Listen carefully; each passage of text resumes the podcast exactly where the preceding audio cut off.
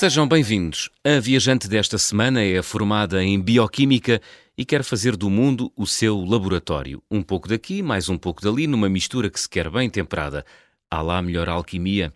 Tinha 21 anos quando partiu pela primeira vez rumo à Tailândia, numa curta viagem de três semanas. Ficou claro que tinha de voltar e assim o fez, depois de sacar um 20 na tese de mestrado, desta vez por um período maior, 254 dias pelo Sudeste Asiático. No Nepal, fez um retiro silencioso de 10 dias. Na Tailândia, teve a oportunidade de viver numa comunidade ecossustentável, fez voluntariado no Laos, conheceu gente de todo o mundo e o mundo abriu-se para ela. Entretanto, já andou por outros lugares. Viajou pelo Irão, numa altura em que as mulheres protestavam contra a morte de Massa Amini, foi ao Peru, fez o caminho de Santiago a pé e agora está aqui. Olá, Patrícia Carvalho. Olá, muito obrigada. Ora, é essa. Então, Patrícia, conta-me essa viagem de nove meses, 254 dias pelo Sudeste Asiático. Grande viagem. Uma vida inteira. Foi? Acho que neste tempo todo foi literalmente como se tivesse vivido uma vida. Outra vida. É, uma vida paralela. Porque as grandes viagens são momentos muito intensos e muito enriquecedores na vida de uma pessoa, não são? Sem dúvida, em especial porque hum, passamos um longo período de tempo fora daqui Uhum. e acabámos por, eh, por ter que nos adaptar. E neste caso, como estava sozinha, tive de ser a minha melhor companhia. E, eh, e ultrapassar todos os desafios e obstáculos que, que estão inerentes a, a viajar sozinha, Claro. a ser mulher sozinha. E no meu caso, eh, eu acho que ainda foi um pouco mais especial porque eu tinha 24 anos. E eu senti-me. novinha. Exatamente. Ainda és. Sim, ainda sou. Mas na altura eh, eu senti-me como se fosse um bebê a ver o mundo pela primeira vez. Uau! A ver as culturas pela primeira vez, a ver a diferença. Porque eu não tinha a cultura de viajar. Uhum. Eh, viajava sempre muito próximo da Europa. E mesmo a minha primeira viagem à Tailândia com 21 anos foi a viagem mais longa que eu fiz, mais distante e a primeira vez fora, fora da Europa. Foram três semanas, não foi? Foram três semanas. E portanto foi. Portanto, foste ver os postais ilustrados da Tailândia, Exatamente. digamos. Sim? Sim, sim. E portanto foi. foi Ainda um- assim, é o suficiente para, para semear em ti a ideia de que tinhas que voltar Sim. Àquela região do planeta. Essa viagem foi, foi muito engraçada porque. Essa, a das três semanas. A das três semanas, porque foi uma viagem muito a medo. Foi muito quero ir, mas tenho medo. Estou lá, mas estou com medo. Pois. Falo ou não falo. Ah, ao passo que, mais depois de três anos depois, quando regressei ao Sudeste Asiático, para então ter uma viagem longa e, e tempo para explorar o que quisesse, já estava com um mindset completamente diferente. Hum. Já falava para toda a gente, já estava super descontraída. Já tinhas outra confiança, não é? Exatamente. Houve ali também uma. Uhum. transição da minha forma de viajar ah, com menos medo. Com menos medo, claro. Muito bem. Olha, ah, nove meses, 254 dias. ahm, por onde é que começaste esta segunda viagem, esta maior no Sudeste Asiático, Patrícia? Comecei no mesmo ponto onde tinha ficado, em Bangkok. Ah, em Bangkok. Em Bangkok, foi uma cidade que eu Cidade maldita. Eh, muita gente detesta Sim. e eu durante muito tempo detestei, depois passei a adorar. Então, Passou a ser o local onde começam e acabam as minhas viagens. hum, Então é sempre uma cidade que tem um. eh, Do ponto de vista emocional, tem um carinho muito especial. E, eh, e foi no meio daquele caos, porque é uma cidade absolutamente caótica, onde há uma ebulição de tudo o que é cheiros, sabores, cores, que para nós, portugueses, estamos habituados a uma vida muito calma, é tudo muito intenso. Para mim, aquela ebulição é fascinante. Isso no início me meteu medo, foi, foi por, isso que eu depois, mais, mais tarde, me vim a apaixonar. Ah, e portanto foi aí que comecei. mas meteu- me- no início meteu-te medo, mesmo medo? Eh, Não foi medo, foi surpresa. Sim. Ah, tal como eu disse, eu nunca tinha viajado para fora da Europa, eu nunca tinha visto uma cidade com a população inteira de Portugal. Ah, mesmo a, é a noção de é? distância, a noção de orientação, tudo era Uhum. complicado, tudo era difícil. Ah, e, e pronto, da primeira vez, pelo menos, quando a minha experiência a viajar era zero, foi um bocadinho assustador. Eu tive ali dois ou três dias com um choque cultural muito forte, em que ponderei inclusive a voltar a Portugal. E Porque não estavas a conseguir absorver e a digerir eh, Exatamente. aquilo tudo, era? Sim, sim. Ahm, mas depois pensei, pá, não vou gastar 500 euros para voltar a Portugal Claro. e, e vou perder uma aventura e no final o que é que eu vou contar? Olha, fui à Tailândia, fiquei lá dois dias e voltei. Ah, vou ter que ficar, vou ter que me aguentar, vai ter que dar para onde der. E acabei por ficar, e depois, à medida que depois deixei, deixei eh, Bangkok, parti rumo a Chiang Mai no norte, Uhum. onde o ambiente é mais tranquilo, onde já se conhece mais viajantes, e depois isso foi-se perdendo. Depois vais partilhando experiências, não é? Ao longo do Sim. caminho. E depois fui, fui, fui, conhecendo pessoas diferentes, fui falando também com alguns turistas, fui percebendo que não era a única que estava a fazer aquilo e que não era a única rapariga a viajar sozinha. Pois. E, uh, o Sudeste Asiático está cheio. Está dizer, cheio, sim. É o melhor. É o está melhor cheio, não é a melhor expressão, mas há muita gente a viajar. Sim. É, é o melhor é a zona local mais, para começar, eu acho. É a zona mais barata, não é? É a planeta. zona mais barata, é a zona onde há mais uh, turistas e, portanto, há mais, mais oferta de hotéis. É muito barato e, portanto, eu acho que para quem está numa idade jovem e que quer experimentar viajar sozinho e adaptar e ver se gosta, pá, hum. é um destino ideal, é o que eu recomendo. Sudeste Asiático, todo Sudeste ele? Asiático. Sim, todo ele. Todo ele. Todo ele. Olha, a Tailândia, quanto tempo uh, passaste na Tailândia? Eu tive quase nove meses em nove países, portanto aquilo deu mais ou menos um mês em cada um. Ok. Sendo que em Singapura, como era pequenina, fiquei só dois e dei mais um mês. Dois uh, dias. dois Singapura. dias, desculpa. Uhum. E fiquei, mais, e fiquei dois meses na Indonésia, porque por si já é um país enorme. Portanto, eu fiquei um mês na Tailândia, depois subi pelo Laos, desci por ali abaixo, voltei a entrar na Tailândia e foi aí que vivi numa comunidade ecossustentável. Hum. E depois passei para baixo para o Camboja e sempre por terra, andar ali a zigue-zaguear. Sempre por terra, à boleia ou transportes públicos? Sempre, maioritariamente transportes públicos. Uhum. Ainda fui dar um saltinho ao Myanmar, que na altura ainda estava aberto, agora já está outra vez muito condicionado. Uhum. Também foi um país surpreendente porque era um país onde não estavam muito habituados a ver turistas. Sim. Onde as mulheres ainda usavam aquela pasta no rosto, ainda, possivelmente ainda usam, Uhum. onde os homens ainda usam saias, onde os cigarros ainda são de mascar. Um, Portanto, olharam para ti assim com uma certa estranheza. sim, Foi. mas também com alguma amabilidade, não Sim. com muita abertura, ah, mas com amabilidade e hospitalidade. E eu senti-me muito bem recebida. E para mim foi quase como viajar no tempo. Ah, e foi fascinante.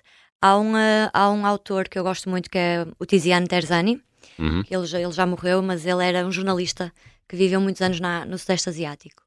E ele descreve aqueles países, ele teve na queda da guerra do Vietnã, teve no regime de Pol Pot no Camboja, teve também no Myanmar, e ele falava muito de. Ele tinha um, um medo muito grande que era o progresso dos países do Sudeste Asiático que vão ser todos ocidentalizados Uhum. e vão, e vão evoluir no sentido de imitar o Ocidente. Isso era algo que o preocupava porque se ia perder a diversidade cultural. E ele viajou lá por volta dos anos 80 e para mim foi muito engraçado, 40 anos depois de lá estar e ler pelas Portanto, palavras tu, dele. Tu leste os livros dele, é? Exatamente, ainda hoje leio, eu sou viciada ah, no Tiziano. E hoje, e, e ver as descrições dele daqueles lugares e depois a minha própria impressão. E, por exemplo, no caso do Myanmar, infelizmente, porque aquilo acabou por virar uma, uma ditadura muito opressiva e ficaram fechados, Uhum. o que ele escrevia ainda é aquilo que se encontra. Ah, E tu estiveste mesmo em sítios eh, que ele descreve? sim, sim, sim, sem dúvida, imensos, ah, quase todos, na verdade. Boa. Ah, porque ele, teve, ele morou lá anos e anos e teve tempo para explorar aquilo bem melhor do que eu.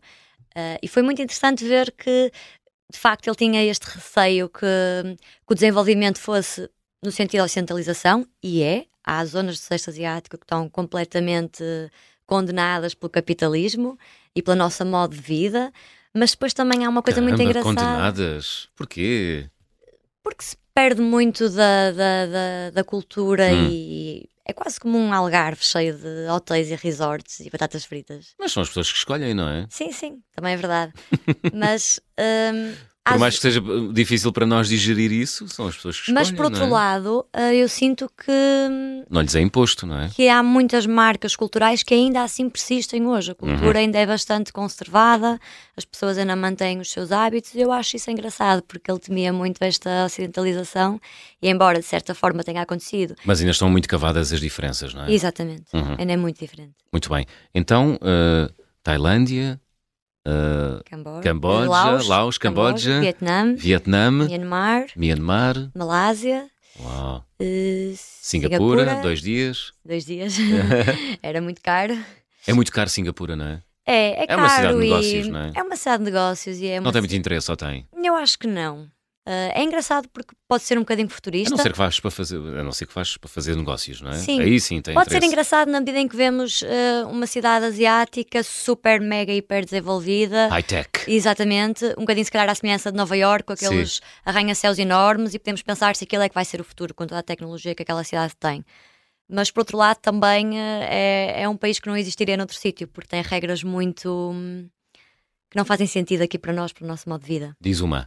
Não poder beber água no metro, por exemplo. Não se pode beber água no metro? Não, pagas multa. Ah, é? É. Em Singapura, porquê? Simplesmente para não fazer lixo.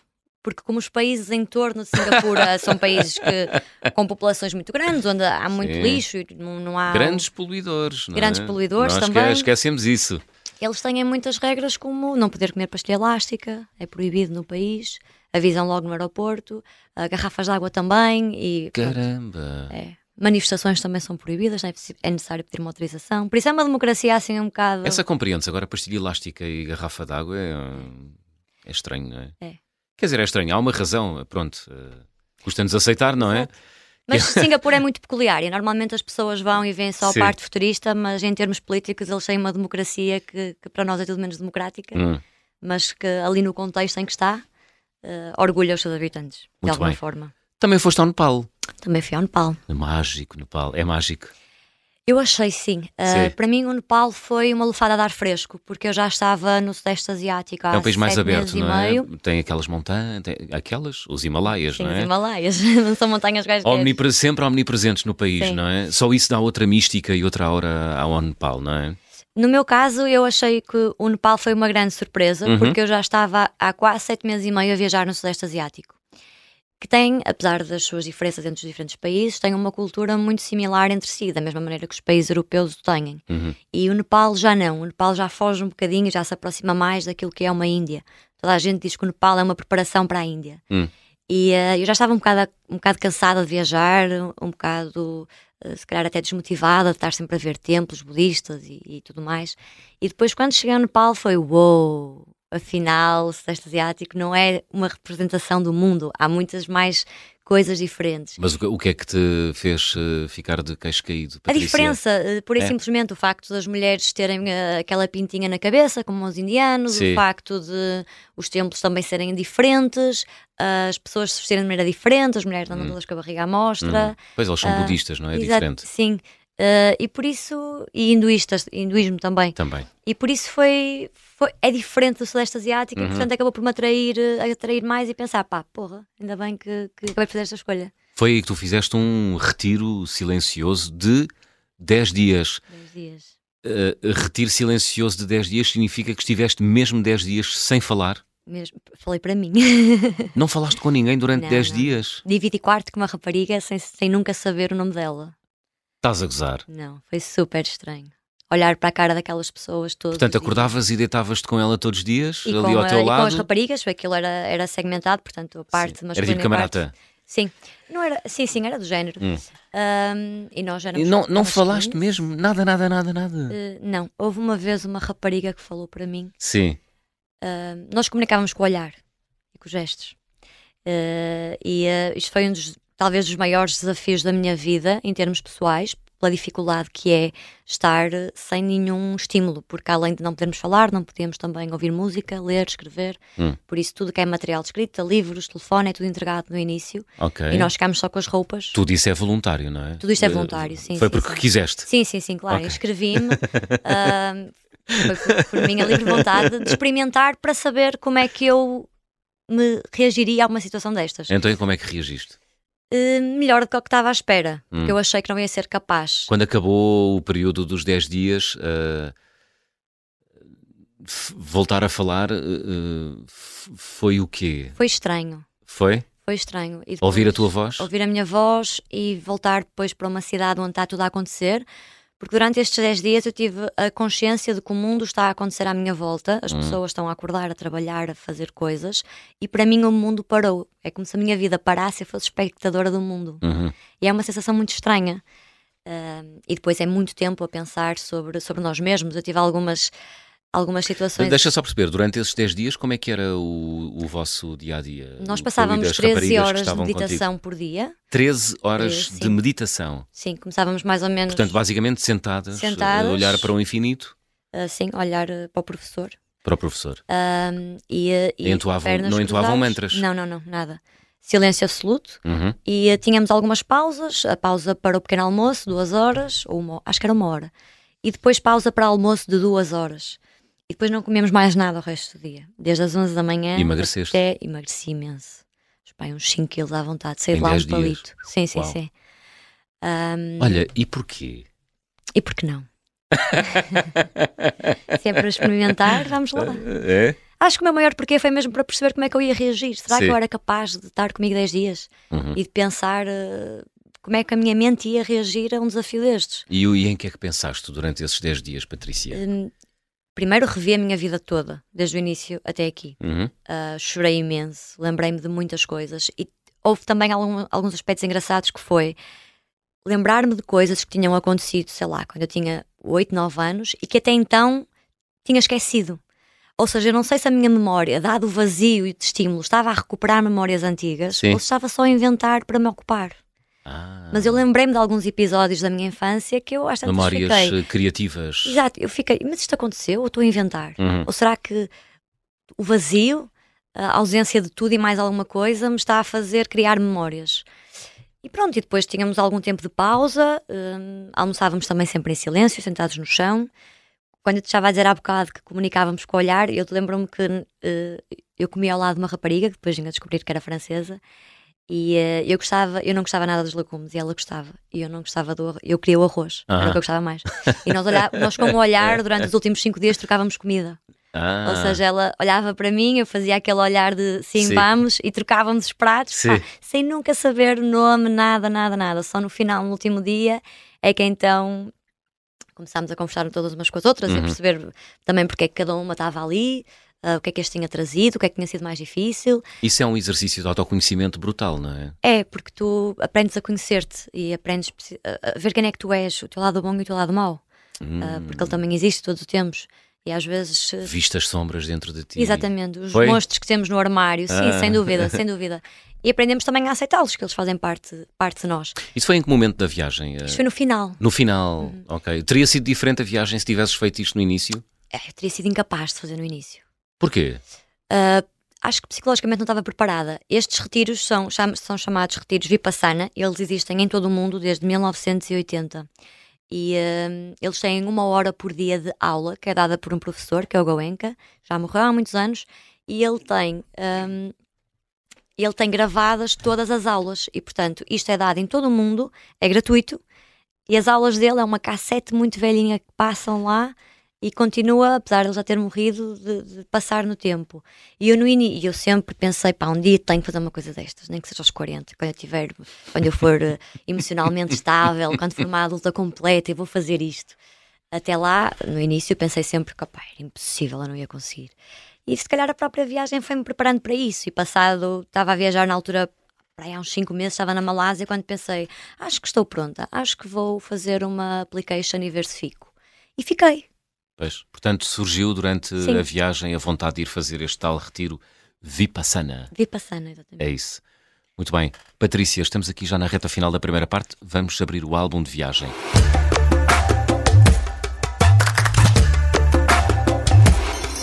Guardas em casa algum objeto que tenhas trazido das tuas viagens, Patrícia, e que seja especial? Os meus diários de viagem. eu Ah, escrevo muito. escreves muito? Sim. Ah, Escreves eh, enquanto esperas pelos transportes, eh, à noite? Em qualquer momento, Uhum. mais à noite talvez, mas hum, eu quando era miúda gostava muito de escrever. E depois, como segui bioquímica, isso acabou por me tornar muito científica, Muito metódica. muito metódica. E então nesta viagem quis recuperar esse hábito de escrever e, e decidi eh, levar isso à risca e todos os dias escrever. Quantos caderninhos escreveste em 254 dias? Cinco. Cinco caderninhos. De quantas páginas, mais ou menos? Ai, não sei, pá, mas 150 cada. Aqueles moleskins. Cinco desses. Sempre a dar a caneta. Exatamente. Escreves Daí é que depois nasceu o livro, o livro. que vim a publicar com, com base nisso, e ainda bem que eu fiz, porque só não tinha livro. Muito bem. Patrícia, vamos fazer uma curta pausa, regressamos já a seguir. Até já. É já.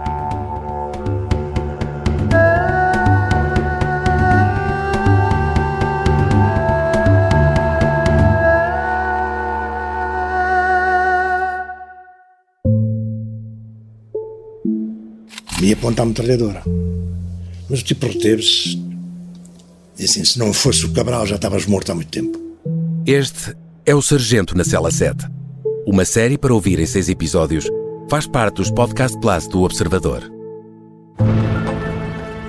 E eu percebi que aquilo lá dentro fiava fino, os berros, berros e não sei o quê. Portanto, eles estavam preocupados com o seu futuro. Episódio 5. A Operação Clandestina. Informo que estou rodeado por dois blindados e muitas tropas. António Lobato foi o português que mais tempo esteve em cativeiro na Guerra de África. sete anos e meio. Pode acompanhar todas as semanas no site do Observador ou nas plataformas de podcast. Um novo episódio a cada terça-feira.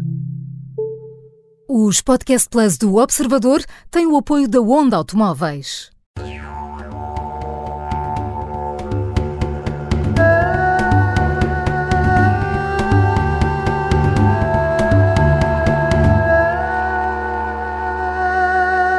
Segunda parte das conversas do Fim do Mundo, esta semana com Patrícia Carvalho. A Patrícia viajou nove meses pelo Sudeste Asiático, já andou eh, pelo Irão, Peru e fez o caminho de Santiago a pé. Patrícia, já tivemos a oportunidade de falar na primeira parte de uma experiência, eu diria, quase radical, que foi o retiro, o retiro silencioso que fizeste no Nepal no decorrer dessa viagem de nove meses que fizeste ao Sudeste Asiático. Eu gostava de continuar nesta região do planeta porque tu também tiveste a oportunidade de viver numa comunidade ecossustentável na Tailândia? Exatamente. Foi na Tailândia. Sim, foi na Tailândia. O que é, que é uma comunidade ecossustentável na Tailândia? Uh, aquilo é uma espécie, chama-se Mindfulness Project Uhum. e é um projeto criado por uh, um casal alemão que acabou por uh, praticar meditação com alguma regularidade e decidiu criar este projeto que está aberto a todas as pessoas, uh, também de 10 dias, em que nós vamos para lá e temos um, aulas de meditação, aulas de yoga, um, fazemos permacultura. Mas paga-se ou, ou- Pagas ou- 5 euros por dia, por dia. que é o mínimo para tu, para tu sobreviveres. E depois trabalhas E lá? depois eh, trabalhas, Ajudas nas tarefas ajudas diárias. nas tarefas diárias, a cozinhar, a fazer eh, shampoo sólido. E para mim também foi uma, uma experiência espetacular porque depois de tanto tempo a viajar sozinha, foi bom sentir-me em comunidade e estar durante algum tempo com as mesmas pessoas durante o mesmo dia, o dia inteiro Hum. a, a Fez-te fazer bem esse alguma rotina. Esse- sentimento de pertença. Exatamente, voltar a criar laços ah, e depois todo, todo o projeto é muito especial porque também tem, ah, ah, tem uma componente de, de, de meditação que eu gosto e de yoga, ah, de acordar cedo. Ah, és uma pessoa madrugadora. sou. Boa, és do meu clube. Ah, e e foi, uma, foi também uma experiência muito especial, onde conheci pessoas que, que enriqueceram muito a minha viagem e é um lugar onde quero voltar. Muito bem. A essa comunidade Uhum. ecossustentável na, na Tailândia. Olha, hum, estamos na época pascal, apesar da época já, da, da Páscoa já ter passado, mas tu na Indonésia, na Ilha das Flores, tiveste a oportunidade de viver um. Uma, de experimentar uma vivência que eu diria que é quase única. Uh, tiveste a oportunidade de assistir às celebrações pascais em português, numa Uhum. Exatamente. região que fica a milhares de quilómetros É. daqui. É, as ilha, a Ilha das A Ilha das Flores, Flores, sim, é? onde, Na estiveram, Indonésia. onde estiveram portugueses ah, há muitos anos. E eu acabei por ir lá parar a uma terra chamada End, com o objetivo de ir. End, end, End. como fim em inglês. Sim, com um E no fim. com o objetivo de ir até ao vulcão uh, Kelimutu. Uhum. Só que era Páscoa e, portanto, a Páscoa lá é levada muito a sério, mais a sério até que, que o Natal. E, portanto, não havia transportes. E eu estava lá a falar com uma senhora no- por acaso, era amiga da senhora do alojamento onde eu estava, nem Hum. sequer era ela que lá estava. Uhum. E eu disse-lhe que, que pena, porque queria muito ir ao Kelimuto, se não arranjavam uma moto para me emprestar, não sei o que, não sei o que mais. E depois nisto eu disse-lhe que era portuguesa. E ela ficou, uau, és portuguesa, Eles existem. com, quase como Foi. és Deus, exatamente. e disse-me: Olha, hoje é Páscoa, na verdade era o dia anterior à Páscoa, Aham. a missa ia ser à noite por causa do calor. Ok, era sábado de Páscoa, é isso? Exatamente. Aham. Logo à noite vai haver, uma vai haver uma missa muito grande, tu não queres vir, seria um prazer para mim levar uma portuguesa lá. E eu, quer dizer, estava ali presa, não, não tinha transportes para sair dali. Eu, está Sim. bem, bora lá, a cidade não tinha nada para ver mesmo. E então ela acabou por chegar lá às 8 da noite, com um saco, com uma roupa para eu vestir que tinha sido feito pela mãe dela. Ah, Vestiu-me, penteou-me, fomos quatro numa mota. E assim que chegámos à igreja, pá, uma igreja que nem era assim muito grande, mas com um espaço exterior muito ainda considerável, cheia de gente, com ah, holofotes e tudo, para a missa se ouvir cá fora, Aham. Ahm, e al- altifalantes, desculpa, para a missa se ouvir cá fora, bancos espalhados, um amontoado de pessoas enorme. Do outro lado da estrada, uma mesquita, com um chamamento também para, para, para os muçulmanos, o que eu Uhum. achei muito engraçado, porque, pá, no mesmo sítio, duas religiões a coabitar Pois. aparentemente pacificamente. Pois porque a Indonésia é um país É. maioritariamente islâmico. Exatamente, não só aquela é? Aliás, é região o maior país islâmico do mundo. Exatamente, só aquela re- região ali, Uhum. depois mais outras com outras religiões, mas aquela é muito forte no, no cristianismo. E então acabamos por assistir à missa eh, e quando eu dou por mim começam todos a rezar em português. Tu não sabias que eles iam rezar em Não. português. Eh, um português um pouco E tu sentiste, algumas é palavras em sentiste na latim. altura? Eu senti, São vozes na minha cabeça. a minha- os meus pelos a eriçarem-se e uma saudade de Portugal imensa. Sim. Porque eu já não estava em Portugal há tanto tempo e- Uhum. e, nunca senti o meu país tão perto como naquele momento. Ah, e depois a, a senhora que me recebeu estava sempre a perguntar-me o que é que isto quer dizer, o que é que isto quer dizer, porque ela sabia aquilo tudo de cor, mas não sabia a mínima ideia do que dizia. Ok. Então- Portanto, memorizaram a cantilena Exatamente. religiosa.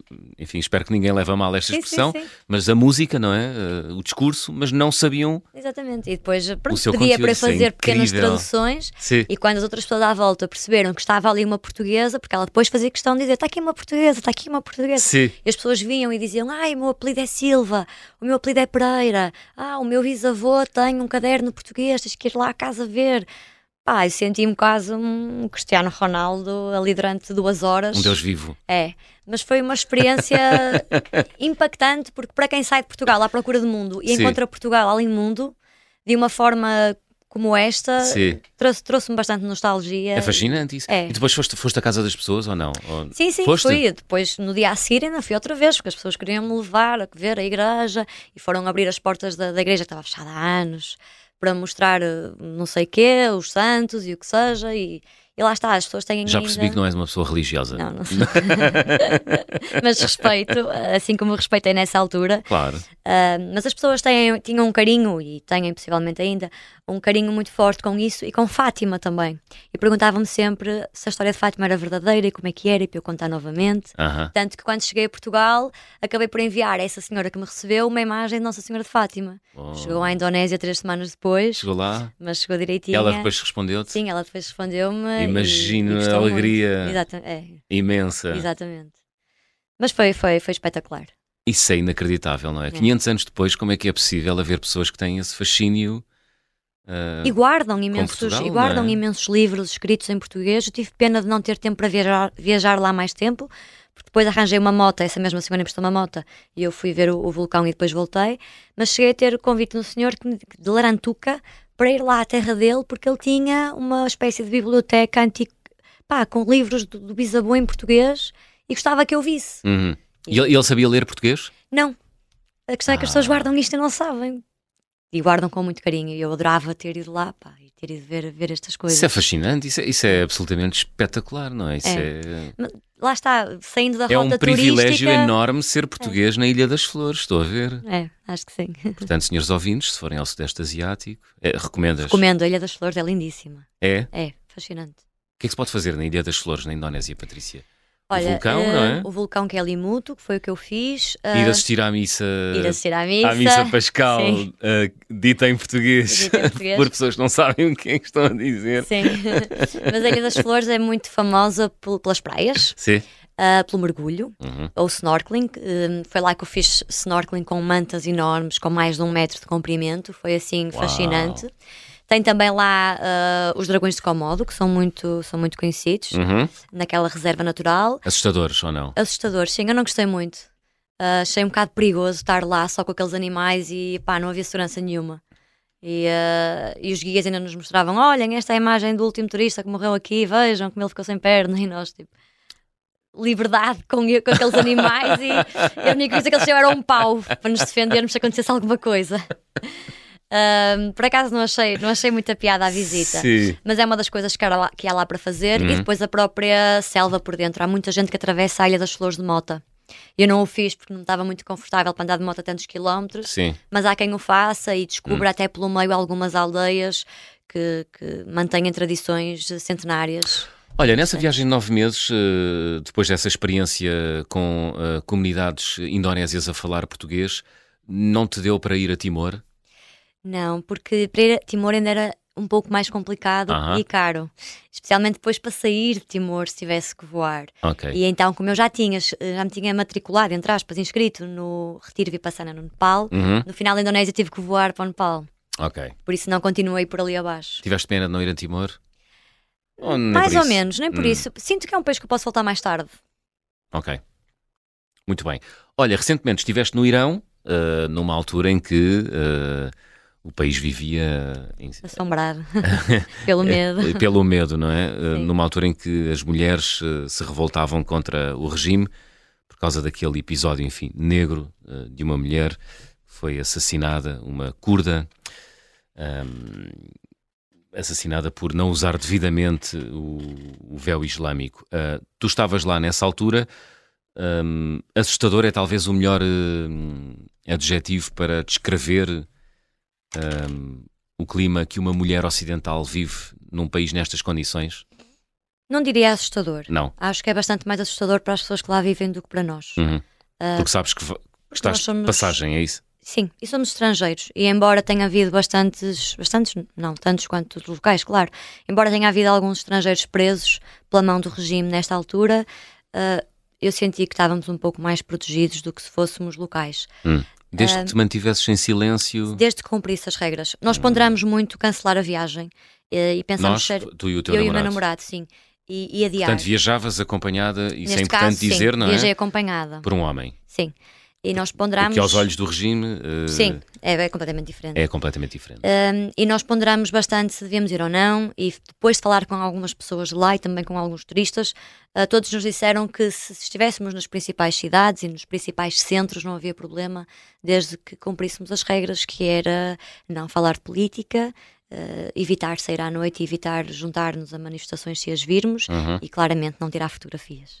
Uh, a estes tipos de ajuntamentos. Não tirar fotografias, era mesmo não tirar fotografias a nada. Não, não, não. Podemos tirar, mas a manifestações, caso acontecessem, Nada. não tirar Ok. e, afastar-nos e ir embora o mais depressa possível.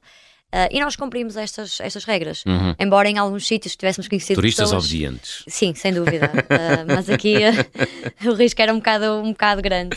Sim. E embora conhecêssemos iranianos, em particular um que nos disse: podes tirar o véu, ninguém te vai fazer nada. Já há muitas mulheres na rua sem o véu, faz-lo.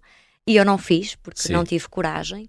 E senti-me muito mal porque as mulheres que lá andam e que lá estão tiram o véu para lutar por aquilo que são direitos humanos. E eu não o faço porque não preciso e porque sou, sou turista e daqui a duas semanas venho para a liberdade e para a democracia que é o nosso país. Uhum. Uh, e isso foi um bocadinho. Foi uma viagem muito difícil do ponto de vista psicológico, porque nós estávamos constantemente com um pouco de medo, mas ao mesmo tempo estávamos a adorar as pessoas que estávamos a conhecer. Uh, cer- de certeza que já recebeste aqui imensos viajantes que te dizem que o Irão é o melhor país do mundo para viajar. Só vi coisas positivas do Irão. E eu até- também até trouxe agora, essas aqui. histórias. Sim. E portanto, a minha viagem foi sempre esta dualidade de uh, situação horrível que o país está a passar e uma hospitalidade que eu não tenho como descrever porque Uhum. nunca vi nada igual. E perceber como é que estas pessoas, numa situação. É incrível, não é? Como é que É. o país. Como é que. Como é que o país povo atravessa esta, esta altura horrível, Ah, Sim. com condições económicas péssimas, com Hum. uma inflação de 60%, Ui, onde já começa a escassear o dinheiro porque ele vale tão pouco que Hum. podes trocar 200 euros, é, é maços e maços de notas, já começa a faltar tudo e as pessoas ainda assim conseguem manter a simpatia e a hospitalidade que as caracteriza, Uhum. ao invés de se revoltarem e de, de se tornarem se calhar violentas até e de... e- e- Mas nunca sentiste que o país era hostil? Não, Ah, nunca. Não. O país, eh, quer dizer, Porque nós também não o aparelho sabemos... de Estado ou, não ou o povo nunca, perceber. nem um nem outro foram hostis con- Não, porque contigo. nós, o Estado e o regime, nós não o entendemos, nós não sabemos onde é que ele está. Ah, os polícias andam à civil. É verdade, há milícias, ah, não é? Há milícias, tu não estás a ver nada, tu estás a ser controlada, mas não sabes que estás a ser controlada. Nós, por exemplo, Portanto, compramos... cautela, porta-te bem, não é? Nós tínhamos um cartão SIM e só mais tarde, que não Cartão era nosso, telemóvel. cartão de telemóvel, que nos foi dado por alguém, porque nós estávamos a conseguir fazer um, e só depois é que percebemos que não estávamos a conseguir fazer porque eles colocaram ainda mais restrições aos turistas para com aquele cartão conseguirem rastrear onde é que nós estávamos, Exato. eh, o que é que nós, que aplicações é que nós usávamos, o que é que nós fazíamos, portanto, nós somos controlados lá de uma maneira que, que não sabemos. E se calhar muitos dos turistas que acabaram, infelizmente, por ser presos foi por se calhar terem partilhado um story ou terem feito alguma coisa que para eles foi inofensiva Uhum. ah, em defesa do povo iraniano e, e acabaram por ser bah, descobertos pelo regime e, e por ter um final mais infeliz do que o E o nosso. regime retaliou, não é? Exatamente, Como retaliam todos os regimes eh, exatamente. mais sinistros. Olha, o Irão, o que é que fizeste e o que é que viste? Conta-nos, partilha esse lado Bem, mais. eh, Olha, uma das, turístico. uma das melhores coisas que nós fizemos no Irão foi eh, um acampamento nómada. Ah, por isso, ah, portanto, nós eh, estávamos a ligar duas cidades, estávamos Aham. a fazer este trajeto com um driver, um motorista, que acabou Uhum. por se tornar um pai para nós. Um, e ele, de- na altura, perguntou-nos: querem ir dormir aqui a um acampamento? E nós, vamos, sei que é. Um acampamento de nómadas. E nós, nómadas? Mas isso existe mesmo? Ele, sim, venham, não sei o que, não sei o que mais. E acabámos por ir parar a um acampamento no meio das montanhas, sem nada à volta, onde as pessoas viviam ah, literalmente a cada três meses mudavam de sítio. E foi uma experiência extraordinária porque, pá, nós tivemos. Mas era, era um acabamento legítimo ou era. Foi encenado? Não, não, legítimo. legítimo, sim, sim, sim, sim, legítimo. sim, sim. Não, não era comum receberem turistas. Ok. Ah, até porque o país não é muito turístico, não é? Aliás, neste caso, o nosso driver só podia ir lá porque aquela mãe tinha um, um laço familiar com uma irmã dele que tinha casado com um nómada e por isso é que ele podia entrar lá e Ok. aquilo era tranquilo. E ah, tanto que nós nem sequer fizemos nada especial porque não havia nada para fazer. Nós simplesmente vislumbrámos a vida daquelas pessoas. nós tivemos três horas à volta da fogueira e eles estiveram a falar, a falar, a falar e nós não percebemos nada. Só entendemos uma única palavra que foi Hum. Ucrânia. E Ah, depois eu perguntei, porquê que disseram Ucrânia? E, eh, e o Massu disse-nos, porque eles estão-nos a perguntar como é que está o mundo. E as únicas vezes que eles sabem como está o mundo é quando, quando nós vimos cá. E portanto, eh, pronto, estava a contar as notícias mundiais eh, do Uhum. também conseguia saber, porque também lá eh, a comunicação social é muito censurada, né? Então estiveste três horas, é isso? No, Não, nós estivemos lá, dormimos lá mesmo. dormiram lá. Eh, tivemos três horas à volta da fogueira, fogueira. sem perceber nada. A, a conversa e. e Portanto, éramos nada. dormida e comida Sim, dormimos lá, uma noite. dormimos lá, sim, jantamos lá com eles. Ah, E essas e pessoas vivem do quê, Patrícia? Estas pessoas vivem de uma coisa que se chama, que nós viemos a descobrir, tráfico de cabritos. Ah, tráfico de cabritos. Sim. Ah, nós tínhamos sido avisados. Muito pascal este programa, não é? Já tivemos missas portuguesas na Ilha das Flores Sim. e agora tráfico de cabritos. Não, eles vivem, vivem eh, dos animais. Ah, Sim. nem sequer é da agricultura, porque como são nómadas não têm essa possibilidade de estar e também o Aham. solo é muito árido. Ah, mas nós tínhamos sido avisados, vá, para se ouvíssemos barulhos estranhos durante a noite, não nos preocuparmos porque era normal. Uhum. E acabámos por ouvir, por volta, pá, 11 e meia da noite, meia-noite, um carro que chegou lá. E eu fiquei cheio de medo e pensei, isto é a polícia que nos vai buscar, porque o que é que um carro está aqui a fazer à Descobriram meia-noite? que estamos cá. E eu não dormi mais a noite toda, fiquei a fazer filmes na minha cabeça, ah, o meu namorado nas calmas a dizer que eu estava a exagerar, e eu, como assim, tu não estás a ver o filme em que nós estamos metidos? E depois no dia a seguir perguntámos ao Massudo o que é que um carro estava aqui a fazer? Aquilo nem sequer tem estradas Uhum. ah, delineadas. Hum. E ele disse-nos que era um assunto complicado, que não se podia comentar assim muito, mas que na verdade aquilo eram uns senhores que iam lá e que já estava combinado pegarem cabritos para fazer tráfico para o Dubai e para o Qatar e para estes países todos que têm muito mais dinheiro. Ah, e portanto foi assim uma aventura que vivemos no Irão que não estávamos nada a contar. E, e no dia a seguir, quando eu soube que passei a noite inteira a magicar dos piores cenários e a verdade é que era só tráfico de cabritos, eu só me atirar para o chão a rir. E tráfico de terra também. Porque, De terra? Sim, porque aqueles países do sul, como o Qatar, são muito deserto, é, é muito árido mesmo. Então a terra não, não é boa, Não é fértil, sim. não é fértil. Então eles acabam perfeitamente tráfico de terra. Há quem paga dezenas de, de euros ou dólares por eh, um quilo de terra. Incrível. É mesmo. Incrível. O mundo é mesmo um o sítio mundo é, fascinante, é, não é, é? é fascinante. Há coisas que não. Lá está, uma pessoa pode puxar pela cabeça, imaginar os piores, os piores cenários. Não é, não tem nada a ver, é uma cultura diferente. Lá faz sentido terra. Muito bem, Patrícia, estamos a chegar ao fim. Vamos fazer check-out. Vamos. Então, vou pedir-te para completares as habituais frases. Na minha mala vai sempre, Um caderno de viagem. porque escreves muito, não é? Sim. É, Na primeira parte eu não percebi bem. Tu tens mesmo um, eh, uma disciplina. Não, não, não, Não não, não, de todo. Aliás, até Escreves gostava de ter eh, mais. conforme os pensamentos te vão Sim, saltando. sim, e é conforme vou tendo tempo, eu gostava de Ah. ter mais, não consigo. Ah, mas é algo que tem que estar sempre comigo, onde quer que eu vá. A viagem com mais peripécias que realizei até hoje? A do Sudeste Asiático, a de nove né? meses. sim. Nove meses. Aconteceu tudo. É. Assim, alguma história periclitante? Ah, perigosa, dizes tu? Sim. Sim, tive algumas, tive algumas assim eh, mais complicadas. No Myanmar estive quase dentro de um eh, esquema turístico do qual me consegui safar, ah, porque toda a gente dizia que o Myanmar as pessoas eram super hospitaleiras, então ah, isto também é o lado mau de depois aceitar tudo o que nos dizem. Sim. E eu ah, fui convidada com- por um rapaz para ir ver um templo e disse que sim, e fui com ele. E fizemos uma viagem de autocarro, depois chegámos a um sítio com uns barcos super estranhos e saltámos para um barco. Ele abriu um guarda-chuva para me esconder por causa do sol. supostamente, atravessámos para o outro lado da margem e aquilo era tudo menos um sítio onde pudesse ter um templo bonito para mostrar. Hum, E eu comecei a achar a situação estranha e pensei, Patrícia, tu meteste-te num autocarro com um desconhecido, meteste num barco com um desconhecido, estás no outro lado do rio, num país que não conheces, e estás prestes a saltar para uma moto com ele. E foi aí que eu disse para. E disse mesmo para, e disse que me queria vir embora. E ele disse que eu não podia, que agora tinha que ir com ele, não sei o que, não sei o que mais. Ai, ai, ai. comecei a dizer não vou, não vou, não vou. E comecei a correr para vir embora. E vim, e depois percebi que aquele seria um esquema turístico, ou seja, ele acabaria por me levar ao templo, depois ia aca- acabar por me levar a comprar eh, um quilo de arroz para ajudar um orfanato por 50 euros, aí a te intimidar, percebes? A tenta- Sim. até tentar roubar-te, vá, se calhar 100 euros. Pronto, no final de tudo, não era. Na minha cabeça estava a imaginar cenários piores, mas eh, foi um momento muito estressante e foi muito mau. hum. Depois, quando cheguei ao hotel e relaxei, por sorte, nesse mesmo dia conheci um português, um açoriano no Myanmar, e opá, pensei, fogo, quando acontece uma coisa má, sempre outra bo- boa que vem a seguir.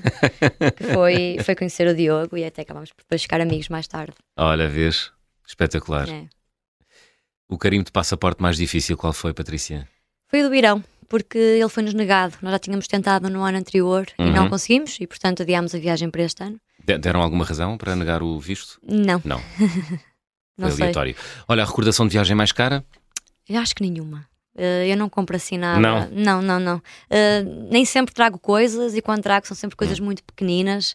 Eh, guardo coisas com carinho, mas não de valor económico. Ok, e qual é a coisa que guardas com Este colar é. Ah, ah, daqui as pessoas não vão conseguir ver, ver. mas é um colar que trouxe do Nepal e que Sim. sempre que vou fazer algo importante com viagens gosto de o pôr.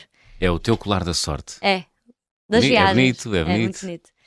E acabo por levar sempre que, que venho dar um- uma entrevista ou algo do género.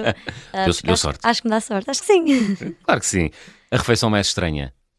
Acho que escorpiões na tela. Ah, comeste escorpiões. É aquele típico no início. Grelhadinhos, tipo- salteados, é, não é? Exatamente. Uns com açúcar. Uma brincadeira com amigos ah, em que cada um experimenta um bocadito. E lá foi. E também uh, bicho, Sabe nada, bicho da seda. Bicho da seda. Sem cru. Cru. Ah, cru. Horrível. Foi péssimo.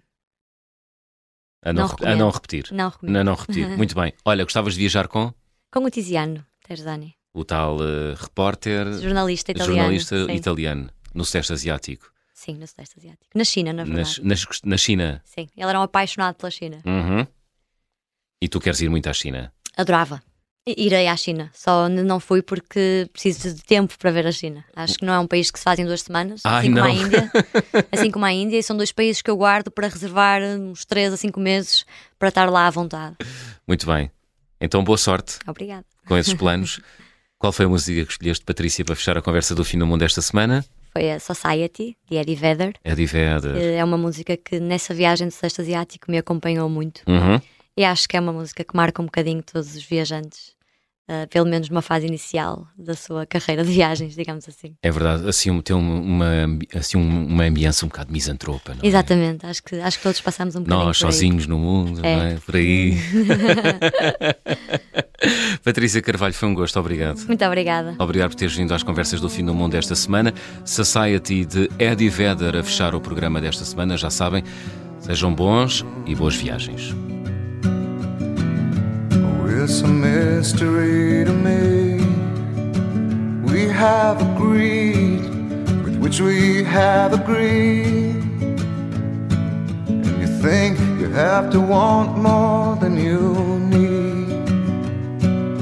Until you have it all, you won't be free. Society, you're crazy breed. Hope you're not lonely without me.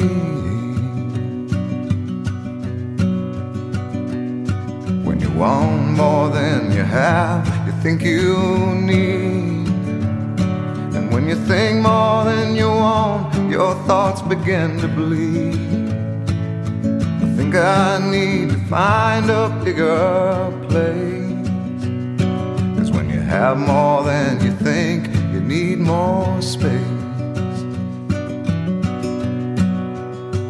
Society, you're crazy breed. I hope you're not lonely without me. Society, crazy indeed. I hope you're not lonely without me.